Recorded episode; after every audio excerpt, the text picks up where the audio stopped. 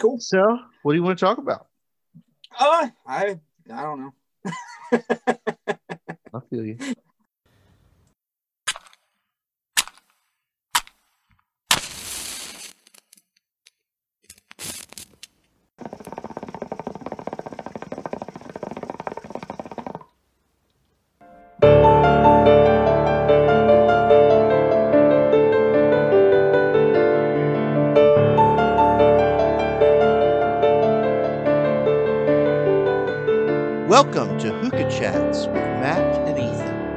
Podcast where two friends catch up and talk about whatever nerdy stuff comes to mind, usually over hookah. Enjoy. I'm in a class this coming semester on early Christian thought, which will be good. And I'm in a class called uh, Philosophical Resources for Abrahamic Traditions Wow. which is quite a class. uh, reading for that before February 1st that I am struggling through because I'm just so lazy and I don't want to do it. Well, for the layperson, what's an what's what's classified as an Abrahamic tradition? An Abrahamic tradition is any uh, religious tradition that would identify the character Abraham as an ancestor. It doesn't have to be a founding member of the tradition, but but like an ancestor of the tradition. So like essentially that includes the the the sort of big three, right? That includes Judaism, Christianity, and Islam. As all three of us sort of recognize Abraham as a as a part of the tradition in some form or another. Okay, so it's not just child sacrifices or No. anything. No, no, no. no. Um, the so obviously for Jews, Abraham is sort of seen as co- the originator of the covenant, right? Mhm. So I am no listeners. If you're if you're listening and know more about Judaism than me, which is very likely, forgive me. Just forgive me. This is what I understand it to be. Judaism is sort of about covenants. It's about agreements and relational agreements between God and the Jewish people, kind of historically in their their kind of their history of their faith and their their tradition as both a people and a religion. And Abraham is sort of considered the foundational covenant between the the people of Israel and God. And so if you read the Old Testament, you, you have God, uh, uh, and, and Abraham happens after Adam and Eve, after Noah, after after a number of characters. And Abraham is not does not worship God, has his own religion and believes in his own set of gods and is from his own land. And the story kind of goes that that Yahweh, God, the the the God of of um, who will become the God of the Israelites, um, essentially comes to Abraham and says, Your descendants will be my people. And Abraham kind of agrees to it. And it's actually this really interesting story where Abraham goes, Okay. The story kind of says Abraham sort of takes his family and rejects his own is, is the religion of his fathers, essentially follows this presence, you know, into the wilderness. uh, and and agrees to it. And that covenant where God says, you know, I will be your God and you will be my people, and I will make you a, a prosperous people, and uh that is the Abrahamic covenant, and sort of begins the the covenantal history of the Jewish people and God. And Christians cite that because St. Paul identifies Abraham as as a sort of a foundational for for two reasons. One, because St. Paul wants to claim the Jewish faith as and the Christian faith as being inextricably linked, that the God of Abraham, Isaac, and Jacob is in fact the God of Jesus Christ, like it's the same thing. We also claim Abraham, but Paul also does some really interesting work in his in his writings where he talks about Abraham as a sort of forerunner of faith, and so he he turns to the character of Abraham in a big way. So Christians identify them themselves as an Abrahamic tradition because of Abraham, and then uh, Muslims do because in in their tradition, Abraham is seen as a prophet, is sort of the ethnic covenantal identity of Muslims is connected to Abra- Abraham's first son, Ishmael. Mhm. And so in in the story, um, actually, this is a this was a big hit among the old ladies at Sunday school. They thought this was great. they they were like, "Wow, this is so so interesting." I was like, "Yeah, it's very dramatic." In in the story, you have a God promises Abraham many descendants, but Abraham is really old, and his wife Sarah is also really old, and so Abraham's like, "I'm really not sure how this is going to happen." You know, I'm starting to get scared. And Sarah says, I have an idea. Why don't you sleep with my maid? Don't you wish your wife was that accepting? I do not actually. That would be a major trap, and I'd be like, no, no, I'm not going to do that. You know, I'll hide over here instead. Why don't you sleep with my maid? That way, we'll we, we can make a we make a baby. And the maid's name is Hagar, and Hagar is uh, there's some really cool work in the kind of black feminist tradition of of really digging into the character of Hagar because Hagar maid is a sort of a generous term for what is what Hagar really is. You know, Hagar, Hagar, is a slave, you know, and, and, and and is in fact the slave of the master's wife, not Abraham. And so there's some extra layers of white feminist bullshit. That, so that, so you know. so Abraham was not the the master. Abraham was, I suppose, the the head of the household. But but the the text implies that that that Sarah owns Hagar. Oh, and okay. so and so it's it's it's Sarah's slave. Sure, Abraham is the head of the household, but it's not like Abraham bought Hagar exclusively to bed her. And so that's just uh, what you got your what was that fifth anniversary for your wife? A new yeah, slave? pretty sure, pretty Something sure. Like you that. know, and then and so from Hagar, uh, Abraham has Ishmael, and Ishmael is Abraham's oldest. It's his oldest son. It's not Sarah's son, but who cares? It's, Abraham's son. And the covenant, you know, if you read the text, the covenant says that that God will make Abraham's descendants his people. Muslims identify Ishmael as sort of their ethnic ancestor, right? Yeah. And, and so in the story that we have in the Old Testament, Abraham and Sarah reject Ishmael and Hagar, and then Sarah has Isaac, and Isaac is sort of named as Abraham's primary descendant. And so when the when Jewish folks, well, it's really just in the Old Testament. One of God's proper names in the Old Testament is the God of Abraham and Isaac, not Ishmael. But Muslims want to say, yeah, that's that's what we call Jewish propaganda.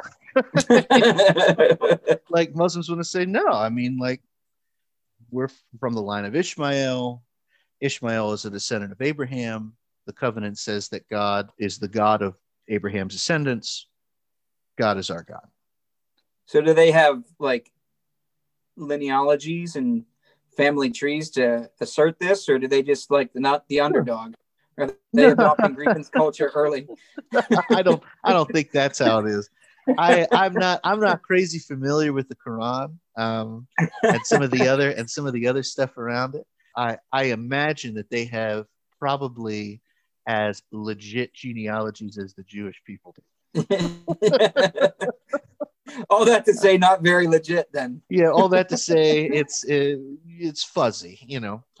but uh, but but I will say that theologically, you know, it's kind of hard to argue with if we're if we're taken from the same myth, right? Like if, if right. we're saying, okay, you know, here we have this character Ishmael, sort of functions in this really strange way in the old in the Old Testament. You know, Ishmael just kind of he's he's kind of this black sheep kid that technically within the rules that God establishes is one of God's people, you know, children, right? Is is is in the line of Abraham and yada yada yada. But the Jewish people kind of you know, in their in their mythology, they go, no, no Ishmael, you know, Isaac, Isaac's our guy. But I think that the Muslims have an make, make a very interesting point with that, where they're like, well, sure, that's what the Jewish people think, but you know, God can do what God wants. And I, am like, yeah, probably.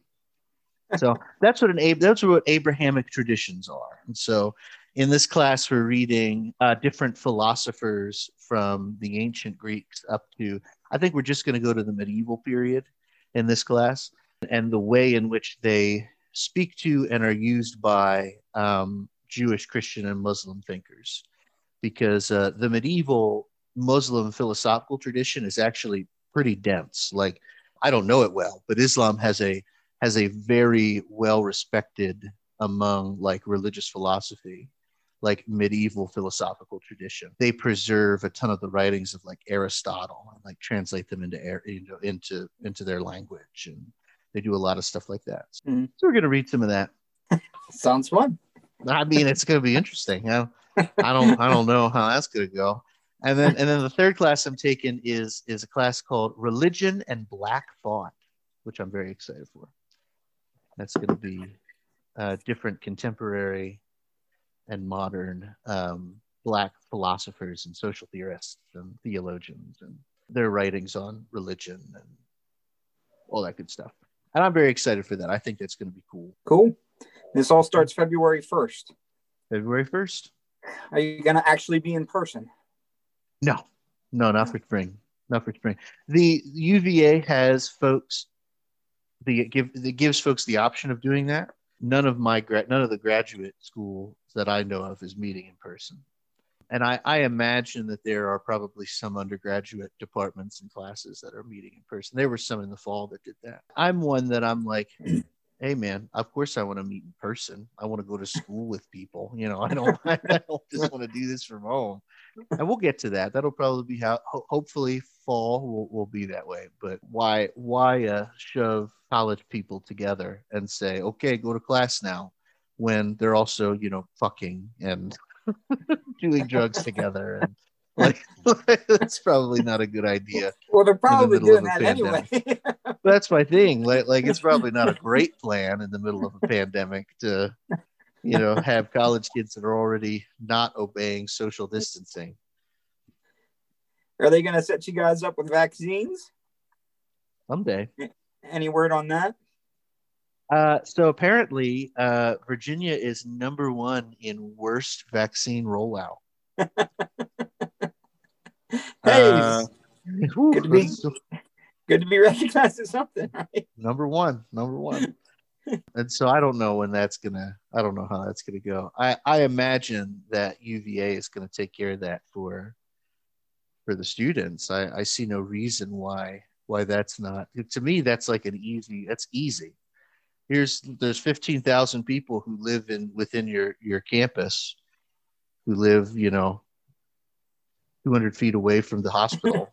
let's yeah. just let's just vaccinate them, and then right, and and then that's great. Then then with 15,000 people that live in Charlottesville are vaccinated, you know. But whatever, we'll see what happens. We were we were offered to receive the vaccine. We're we're in the one A category, which means we're first responders and able to be prioritized first for receiving the vaccine. And then whenever the word came down last week that the contract wasn't going to be renewed, mm. they were like, "Well, you can still get it. You just have to drive to Reading now," which is about a three-hour drive. Yeah, that's a long fucking drive. I was like, "Yeah, I'd probably just wear a mask a little more until it comes a little closer to home."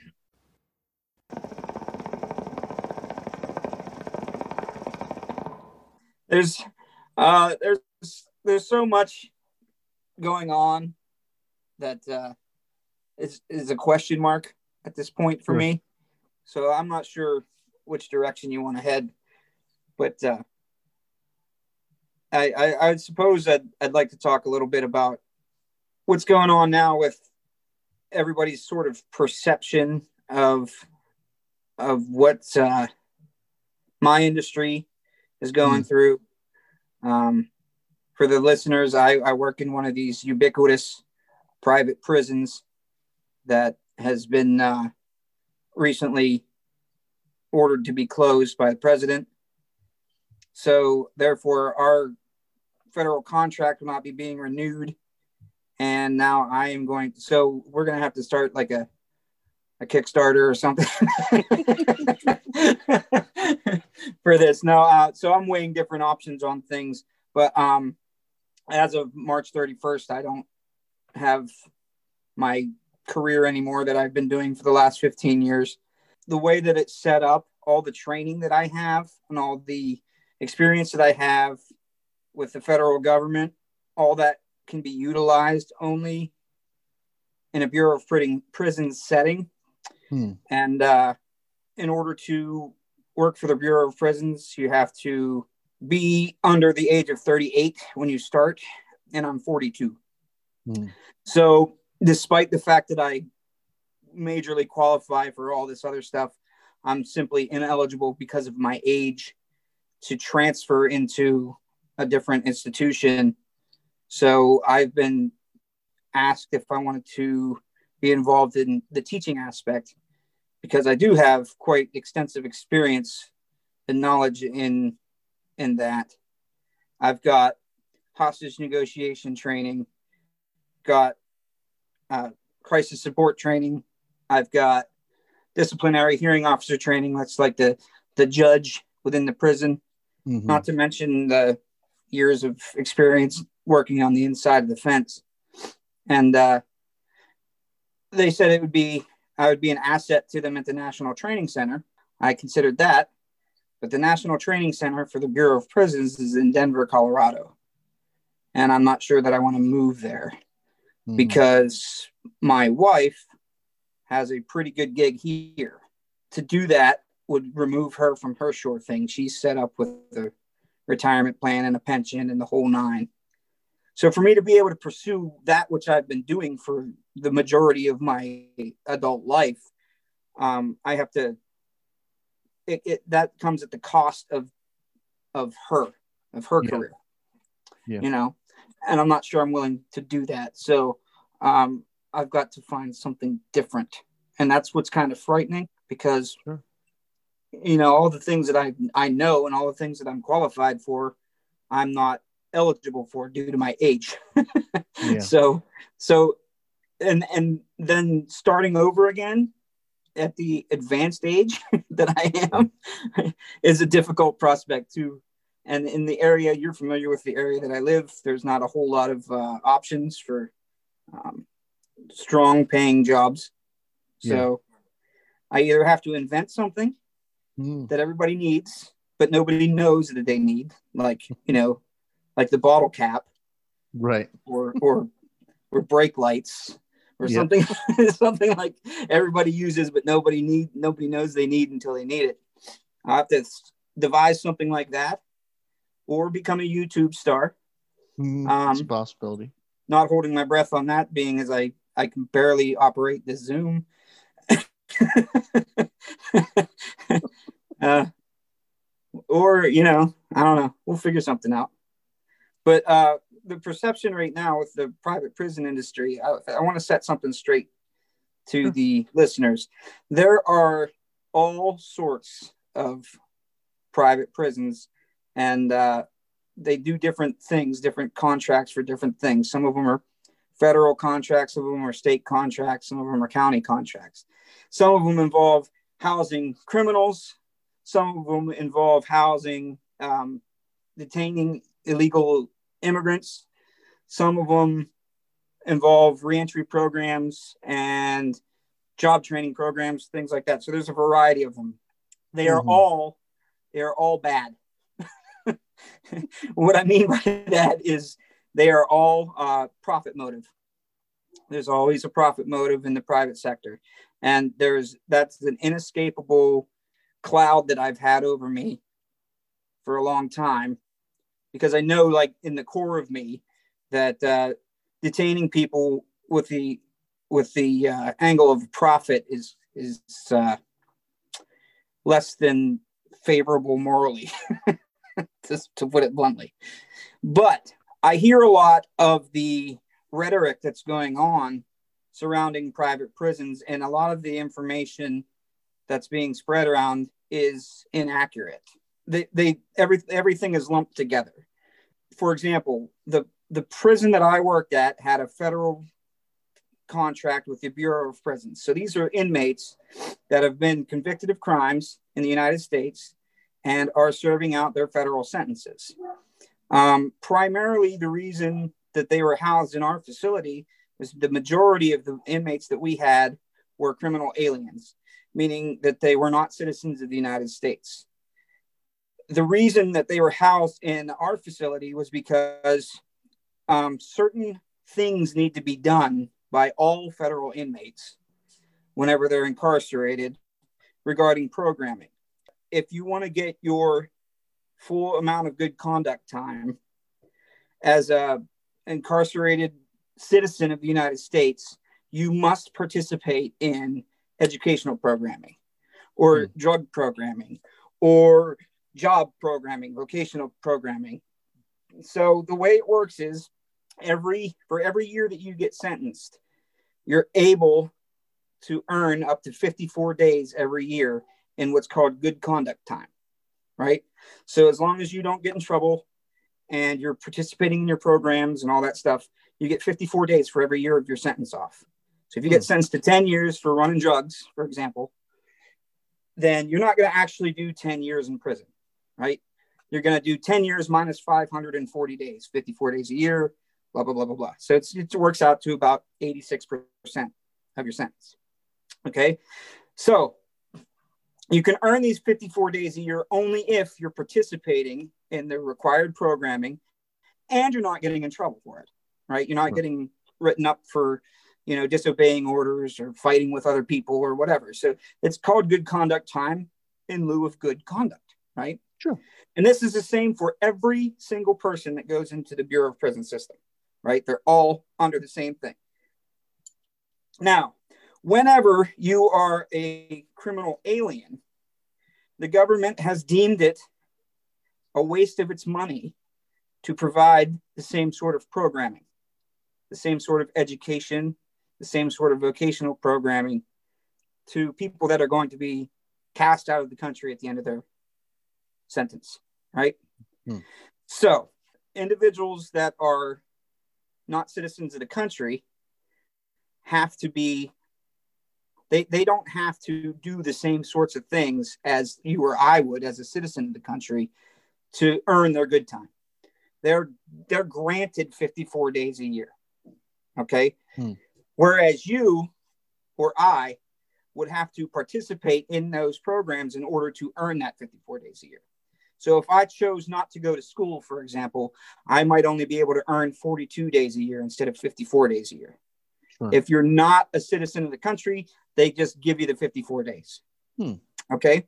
Now, an individual in the private prison industry, an executive would look at that and go, well, if those guys don't need to have that education, then we don't need to have that education department. We don't need to hire those teachers to teach those classes. So we will take those inmates and house them in our facility for a lower price than it would cost for them to be housed at a Bureau of Prisons facility that has all these programs because they're simply not needed. Sure. Because they're not they're not a requirement for those individuals anyway. So that's where the private prison in the in the in the sense of the federal Bureau of Prison system, that's how they make their money. We don't mm. offer the same amount of programs to the inmate population because for the most part, they're all getting deported. Right. Now, mm. if hmm. they have their immigration hearing and it's determined that they're not going to be deported for whatever reason, their offense isn't uh, deportable, or they had they can show that they have citizens tips through a, through a parent or something like that, then we remove their status, their detainer, right? And then we would transfer them to a, a, a, regular BOP facility that did have those programs available to it. So a lot of uh, a lot of Cuban immigrants, right? A lot of guys that are from Cuba, they're not citizens of the United States, but we don't deport to Cuba. We haven't deported anybody to Cuba since 1948. You know, the United States and Cuba don't get along very well, or, or hadn't historically. So Cuban inmates are not going to be deported. So once we determine their nationality and we determine they're going to be allowed to stay in the United States, we transfer them from the private facility back into the regular facility, right?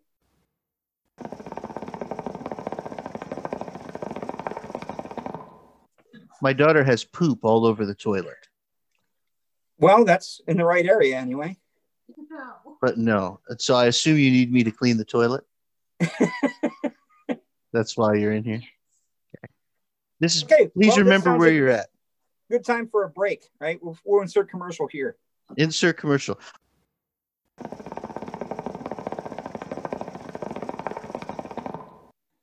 My wife is over dramatic. It was not that much poop. It was fine. it was fine. I was gonna say that was pretty quick. So yeah, I was like, come on, this is fine. Couldn't have been too devastated. No. Yeah. yeah. So what I wanted to explain was like, okay, primarily how the private prison industry makes their money right. is by not using the full programming suite that would be used in a regular prison for a, an inmate that's a citizen of the United States.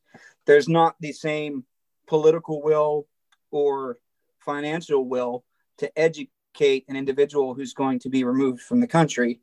And there's not the, the impetus for the reentry programs that there would be for, say, you or I. Mm-hmm. Right. Once our sentences are up, we need to come back in and be productive members of society. Once a person from the Dominican Republic's sentence is up, they're going back to the Dominican Republic. And frankly, we don't care about the Dominican Republic. Right. That's the harsh reality of the of, of how this this particular prison squares their balance sheet. Right. And, and it's not the that's not the prison's fault per se. That's just the way the, the policy the policies are written that way, regardless where the inmates housed. It's just cheaper to house them all together in a prison that doesn't have to pay those expenses for staffing and for materials. What does that mean for your prison populations? Well, um, that means that our prison population is almost all immigrants, and they are ethnically placed in the same area right? So we have a large amount of members of the Mexican community. We have a large amount of the Mexican or the uh, Dominican Republic community. We have large groupings of these of these people that in a regular prison would be dispersed in a much more diffuse um, environment with different races and different um, backgrounds and and gang affiliations, right? Mm-hmm in our prison, we have a lot of gangs because they're all people from the same ethnic backgrounds, and they're all international like drug runners. Like, there's nobody there for having like, you know, an ounce of weed in their backpack. Like, huh. they're they're there for having like pounds or kilograms or tons of weed, right? Or, sure. or whatever whatever substance it is, right? So one of the criticisms that I keep hearing is, oh, all these small time drug offenders that are being housed in prison, you know, the private prisons are are lobbying to have to have uh, these drug laws enforced, and that increases the prison population. Now that might be true. That might be true in some of these other facilities. Mm-hmm. Uh, that, that's absolutely the case. And I'm not sitting here advocating the private prison industry. Like I said before, I think anything with a profit motive is kind of amoral to begin with. But in the setting I was in, that was not the case, right? So all these people, when the contract disappears, they don't get released to the street early. They don't get to go home because you know they were there for a minor drug offense. Every single person that we had is going to another prison. right? They're going to mm-hmm. a regular Bureau of Prisons facility to finish their sentence because that's what they got sentenced for. They broke a law. The law says you got to do this much time for this offense. And that's what they're doing, you know? Right. So, myth number one is that all the inmates in private prisons are there because of corruption and nefarious drug laws. The drug laws do exist, but those drug laws were put in place by our government.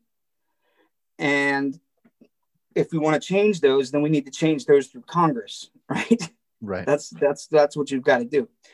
So that's number one. Number two, we hear all the time that private prisons are less safe. Um, mm. This hasn't been my experience because I've been in regular prisons. I've worked coordinated with lots of different staff members from different facilities, trained with them, trained some of them actually, mm-hmm. you know there is no real difference in in in uh, safety measures. It's it's just as bad in a in a BOP proper facility as it is in like a facility like ours. But um, what you don't have in those facilities is as focused a group of individuals, right? Mm-hmm. They don't have 800 members of the Paisa gang. Right, right. right. There might be mm-hmm. 40 of them in a population of 1,500 people in a, in a regular prison and there's 40 Paisas. We have 1,800 inmates and 800 of them are Paisas. Mm. right. Mm. So that makes management of that population a little bit more dicey because you never have, you like, you never have a fight between one guy and another guy. You know, right. If right. one guy and another guy Gangs. get into a fight, it's, it's, you get 40 on 40, you know? Mm-hmm. So mm-hmm. that's less a result of the private prisons being inherently less safe as it is uh, a function of the types of people that you're putting into the same location, right? Sure. Mm-hmm. Um, we also don't have any like small time offenders, right? Like everybody that I had from Europe was either like millions of dollars of fraud or sure. organized crime, uh, a lot of organized crime guys, you know so like these guys had money they had resources outside a lot of the guys from mexico and a lot of the guys from the central american countries were all members of the cartels you know we had guys from colombia that were making six million dollars a month. Sure. You know these guys aren't i mean it's it's kind of hard to uh to threaten them if you right. will with a fine whenever right, right. they can pay it with their eyes closed right? They have they mm have they have money they have resources and they have connections right? So when people say well the private prisons are less safe well they're only less safe because the only, we only get a certain kind of inmate. And it happens to be a kind of inmate that doesn't have the ability to control another facility because the numbers aren't there. But when you stick them all in one mm-hmm. well now we've got a you know a management issue. But we but even that notwithstanding, we we don't have very many incidents of violence or anything, um, in, in any any more than any more than any other facility is what I would hmm. say. Hmm. So like those are the two things that I keep hearing that that kind of get me because it's like I understand the the uh, the moral question of of how holding people with a for-profit motive. Like I get it. I I've got it since day one. I've always kind of had that in the back of my head, like, oh man, it just it doesn't feel right, you know. Right. But the other things that get mentioned, they don't apply. Now, I'm not saying they don't apply to any private prison, but they didn't apply to to this one, right? Because of the way the contract was structured and who it was through. We didn't have kids in cages. We didn't have anybody separated from their families as far as like you know trying to get asylum or anything. We just didn't have those guys. Those places exist, but it wasn't this one, right? Mm-hmm, mm-hmm. Um, and we were able to provide a level of, of care that I felt we did a lot of good for these guys while we were there, you know? And uh, I, I that's how I always squared it in my head, you know, like I'm going to work, but I'm going to do it. I'm going to do it correctly. I'm going to do it right. I'm going to be fair. Mm-hmm. I'm going to be just and I'm going to be firm, fair, and consistent. Right? That's what that's what we're always trilled to do, and we did that. And um, when I hear people saying that it was it's oh it's this or it's oh it's that, it really illustrates to me how people tend to oversimplify things, or they they and and we all do it. We all do it to sure. a degree. Yeah, but mm-hmm. you know, it just reminds me that there's you know there's nuance. I try to be less judgmental in my life because when I hear somebody talking about something that I don't understand, I've never walked in their shoes. So like I got to be a little bit more cautious about passing judgment. You mm-hmm. know, um, profit motives are never good in interest of of public safety, right? Mm-hmm. But profit motives aren't good in the interest of public health either. And sure. nobody gets nobody gets vilified for being a nurse and working for a for-profit hospital. You know, you don't right, say, "Well, that right. person's got that person's got you know that person should be ashamed for working I, I, I do hear that i hear you you should be ashamed for working in a private prison well you know uh, should a teacher feel ashamed for working at a charter school sure you know should a nurse feel ashamed for working at a, at a for-profit hospital like it's the same it's the same thing like none of those things should cost money right you know but the, you know that's just the way it is and you still need good people working in those areas mm-hmm. or you know the systems fall apart you know mm-hmm. Mm-hmm. so mm-hmm. that's just kind of what i wanted to get that off my chest uh, i'm in no way defending the private industry private prison Sure. industry. I'm not saying that, but I'm just saying before you judge somebody that works there, stop for a second and understand like what's going on. Now, they're talking about bringing in a different contract. Um, if they get a state contract, or if they get uh, immigration only contract, I won't work there because I won't. I won't be able to that like because if they get an immigration contract, we could have kids in cages, you know, right, and right. I, I I couldn't sleep doing that, you know. So Sure. No, I understand that. I understand. and the and the thing is with the with the jobs in this area, they paid pretty well. You know, the Mhm. the facility paid pretty well, and it kept a lot of people that would otherwise be in a poverty stricken area. Like, It really invigorated the whole area because we were able to have good jobs, and that's Mhm. really the thing that's the shame about it. Yeah. You know, people were like, "Well, at least yeah, but at least there's not that many people, not as many people in prison." No, those guys are all still in prison. They're just not here anymore, and now those jobs are gone. Right Mhm, mhm. now, the main reason that that the prison got shut down is because during the COVID crisis, the federal government has started releasing a lot of nonviolent drug offenders and a lot of older individuals that have health problems and things. And they've been releasing them on a compassionate basis in greater numbers than have ever been seen before. And Hmm. what's happened is the regular BOP facilities that have been releasing American citizens now have open beds, right? And all those individuals that work in those facilities have unions, and those unions aren't going to allow BOP facilities to be shut down in lieu of a contract facility somewhere else, right? Sure. So, because the space has been created, those facilities are being filled up to the gills with guys that were originally housed in our facility and other facilities like ours. There was nine of the there was nine facilities like our facility that have held that BOP contract. We housed a little over 14,000 people in those Mhm. nine facilities and uh, they've all been they've all They've been all been shut shut down. And they did it like that. And that's what kind of that's the kind of shock to the system. We always knew that like that was a possibility but we always thought that it would be like okay next year you guys aren't going to have a contract not like next month. Right. you know? Right. so like oh by the way you're done next week. And it's like hmm okay.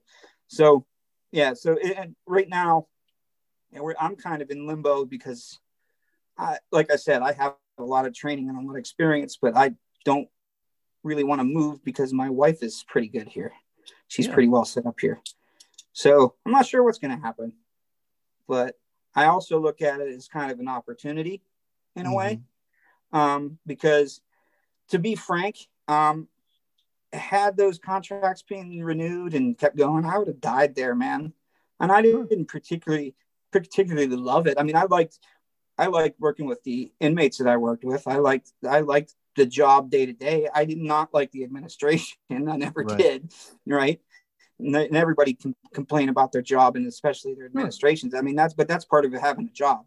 As far as Right. like the work that I had to do on a daily basis, I didn't mind it, but I wasn't I wasn't doing what I like. I, didn't grow up going, oh, I want to work in a, a prison, you know. Mhm. So now I'm kind of looking at it like it's an opportunity to kind of try to find a job I want instead of a job I need.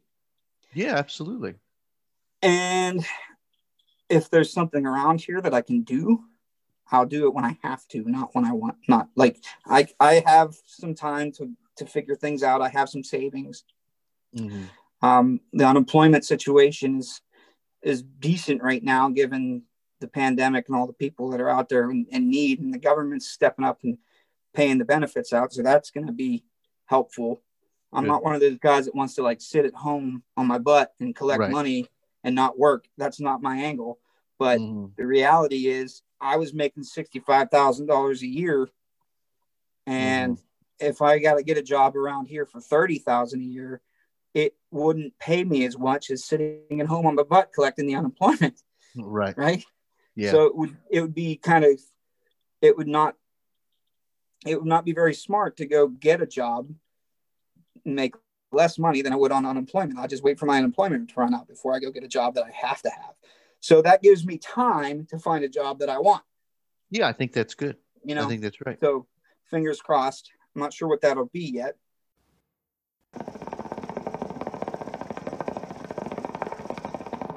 Yeah, so there's my situation. That's my that's my week. That's huge, man. That's huge. I I know I've been thinking about you a lot since you said that. Since you you told me that that was happening. Yeah, I mean, I can't even. I really can't imagine. You know that that kind of shock or that kind of stress. You know, that's something that would really hit me real, real hard because I stress out a lot about money and a lot about.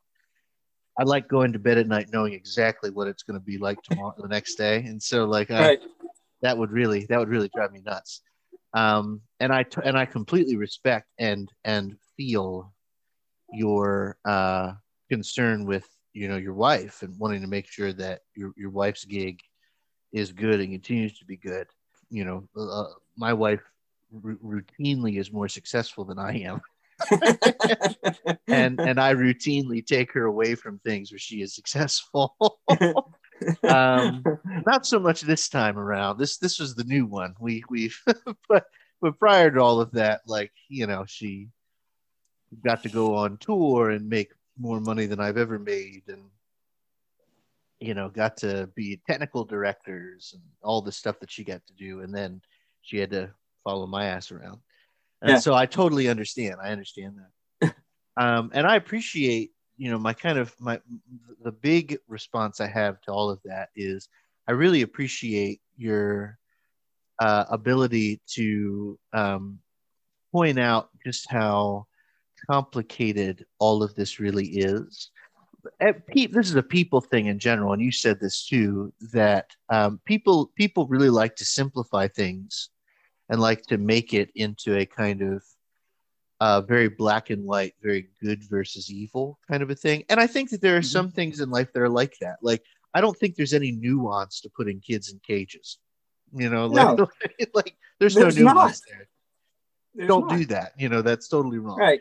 Um, there, I think that you're pointing out very well that that there is nuance to this situation. Like private yeah. private prisons, as you said, uh, private companies profiting off of human bodies is bad.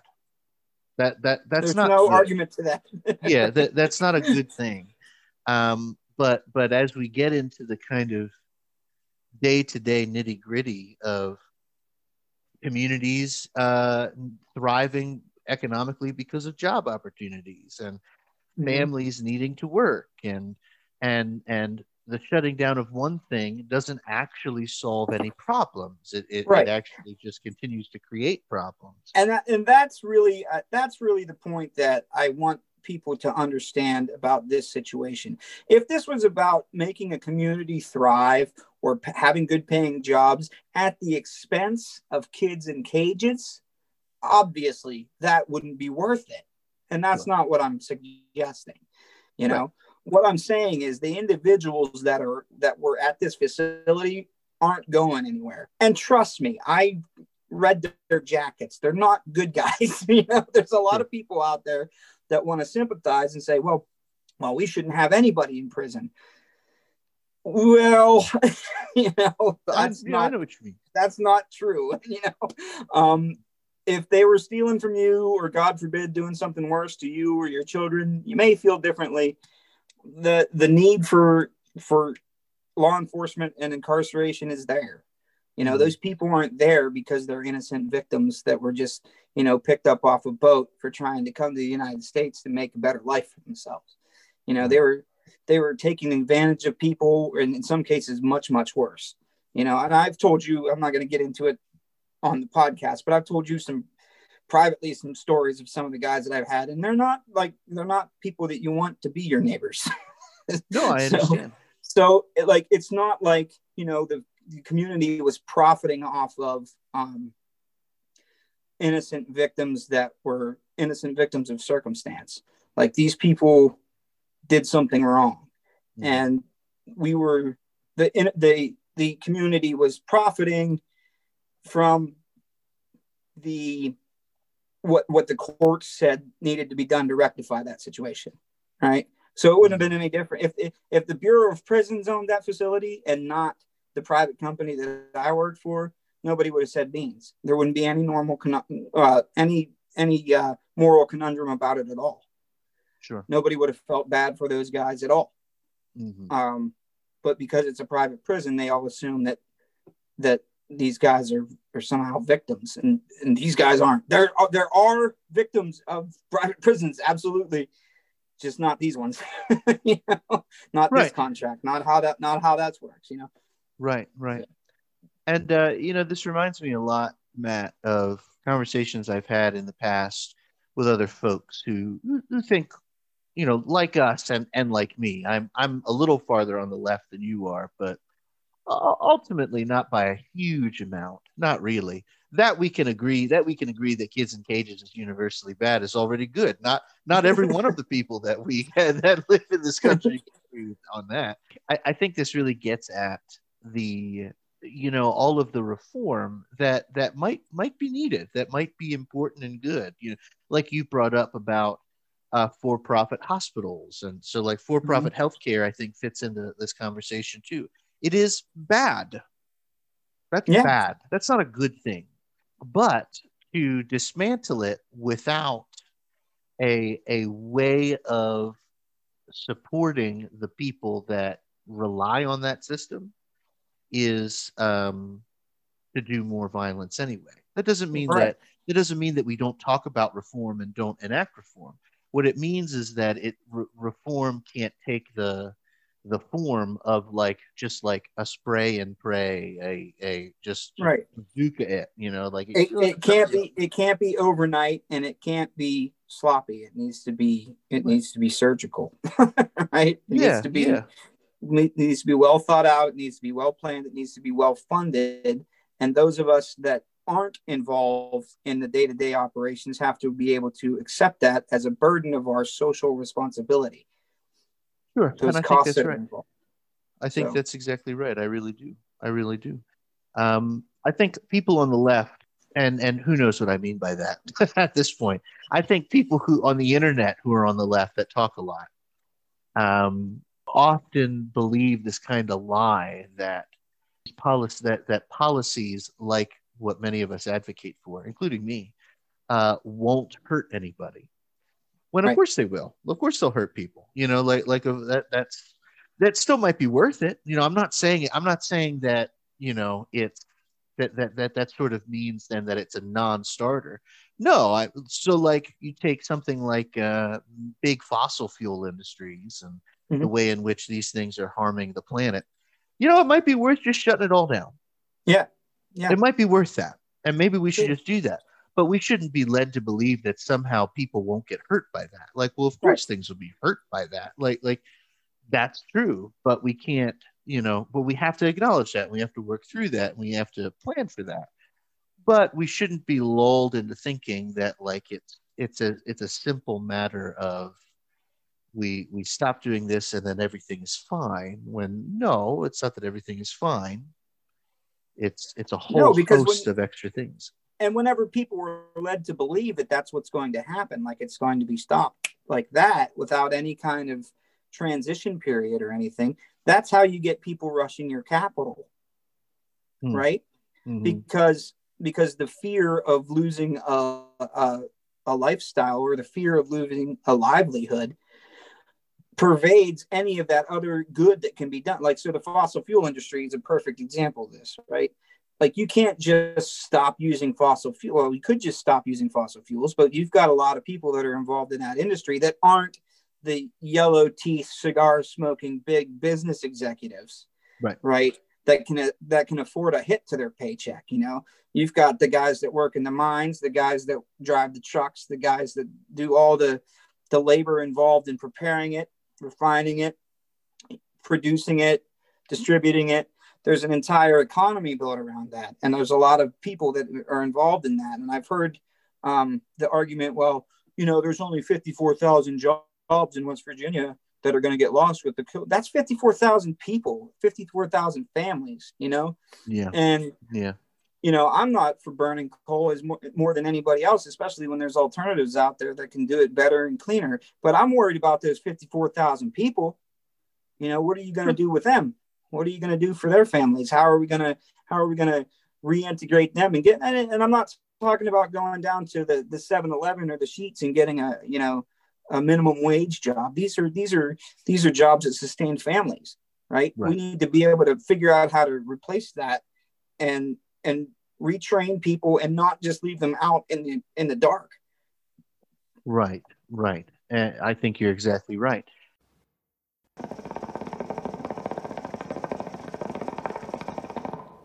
If I may make it theological for just a second, like what what you're describing and what and and the kind of knottiness of what we're getting into is is I think a really good example of of what you know kind of Christian thinkers uh, try to get at when we talk about just how pervasive like sin is, right? Mm-hmm. Sin, I think, for a lot of church people, I know this because this is how my church people thought about it. Even some really smart ones. that sounds so sounds so fucking rude. Even even the even the intelligent ones, you know, um, the, the ones that I wouldn't expect to think this way you know, for for them, I think that I think the church people are sort of trained to sort of view sin as these really um, concrete. This is a sin. This is not a sin. This the is seven the, the seven deadlies, right? The ones the seven deadlies right. point at and say that ten, that's wrong. That's wrong. The Ten Commandments. The, the, these right. are these are things that I'm not I'm not here to say aren't bad uh, uh or or aren't don't have potential to be bad or, or whatever. But what I when Christian theologians, starting with at least St. Paul, talk about sin, they they really are describing an entire kind of webbing of life and an entire thing that people are sort of trapped in, right? Mm-hmm. And and you know, Paul talks about the power of sin, not not meaning you know you have committed a sin, but but that all for some reason all people dwell within sin, are dead in sin, have have find themselves trapped, find themselves enslaved to sin. As we dive into exactly what we're talking about today, we discover that that is uh, actually quite true. That if you take something like the fossil fuel industry or, or, or private prisons or, or whatever, you find that this system of sin, this bad thing profiting off of human lives, bad, sin, um, has within it a whole webbing of extra things that even when we try to stop doing it, we find ourselves sinning against other people. Right. And so and so it it, it gets it we're even more um it's even more knotty. It's even more it's even more uh, bound together. When when when St. Paul says, yeah, man, we are we are dead in sin. We are trapped in sin. It's not a matter of, well, we just have to stop, you know. Right. like, no, no, like that that doesn't happen. It might happen if there was such a thing as a totally autonomous human being outside of society. If that was true, then maybe. But that's not true we're, we're human beings together. Oh, so we'll we talk about sovereign citizens next time. But, well, but um, yeah, but I mean, even in even in those quote unquote you know sinful practices, you know, good things happen. You know, in a in a for profit hospital, lives are saved. You know, right? In a in a for profit prison, people are reformed. You know. Right. There, there, there are good things that happen even within those structures and uh, um, I think the thing that bothers me the most about people criticizing them is the almost glee that they take mm. and sort of pointing out something that's other or something that they deem to be bad or unfit and the and the glee that they get in the in the personality or the in the personal boost that they get by putting the other person down or putting them lowering them down on that other peg well that's immoral, but I'm not immoral. You're immoral. You know that sort of that sort of haughtiness. Um, right. Without looking at it's the it's the casting of the first stone right and people Yeah. are very willing to cast stones anymore especially when there's no accountability for it on the internet Well, that's true. you, you bring up a good you bring up a good point, Matt, because there's a there's there's a sense among some different folks uh, on the right and the left and anywhere in between that that somehow you're kind of in the right when you are pointing out uh, what is wrong in other people or in other systems or in other things. And I think that's a Mhm. really interesting line because on one hand you have really important teachings in G- of Jesus where he talks about judge not yet lest you be judged and you know and Mhm. and uh, that that stuff about the taking the splinter out of your brother's eye when you still have a plank in your own right you know all that all that good stuff you got that and then um, you've got this other kind of dimension in both the gospels and and throughout the bible and in the history of the church of sort of righteous indignation against uh, evil and against uh, really bad shit that that people do. What what i think I, and i don't but i don't think they contradict each other because i think what's really uh, at play is sort of two a two pronged thing. On one hand jesus is talking about at least to me jesus's teachings on on judging are are really talking about relationships with other people. Uh, that there is a sense in which that well once you engage with other people you discover that i mean we are just as fucked up. Like like we're we're just as we're just as trapped you know we're, we we have we have such similar issues happening with each other. Um, and then on the other hand you have this kind of thread of righteous indignation against really powerful and things and powerful people and and, and people people and institutions and powers and principalities and authority that sort of need to be held accountable. And I think that what makes this all come together is that nobody is when when when the scriptures and the tradition talk about this, it's always talked about with the correct attitude. Nobody is happy about this. Um, when the prophets, so the prophets, when the prophets have to engage with powerful people and and bring them to task, when uh, when when Jeremiah is called when the prophet Jeremiah is called by God to go to the emperor to go to the king of Babylon and and and essentially tell him stop goofing around or or or God's going to end his entire reign. Jeremiah's like but if I do that they'll kill me and and and God's and God's and God's like God this is my favorite response my my God's response to Jeremiah is yeah, if you don't do that, then the Lord your God will break you. And so go and do it. And and and but Je- so Jeremiah doesn't take glee. You know, the prophets don't, don't aren't pleased, you know, with with what's about to happen. And I think that uh, internet prophets uh, get a lot of enjoyment out of a kind of a consequence-free pointing things out like that. When I think that the tradition of prophetic, you know, work and the tradition of of judge not lest you be judged is really centered around um, not not just sort of humility and compassion, but is centered around the the the I think very true thing that all of it kind of works together. When I critique the United States, I am also critiquing myself because I am a citizen of this country. sure And so Sure. and so that doesn't mean we don't critique the United States, but it does mean that taking glee in that is weird. yes Because but you it- must yeah. you you must recognize that the glee factor exists and it's not just internet trolls i mean think about it the people that stormed the capitol were gleeful True. in their righteous indignation of wanting to, you know, hang Mike Pence.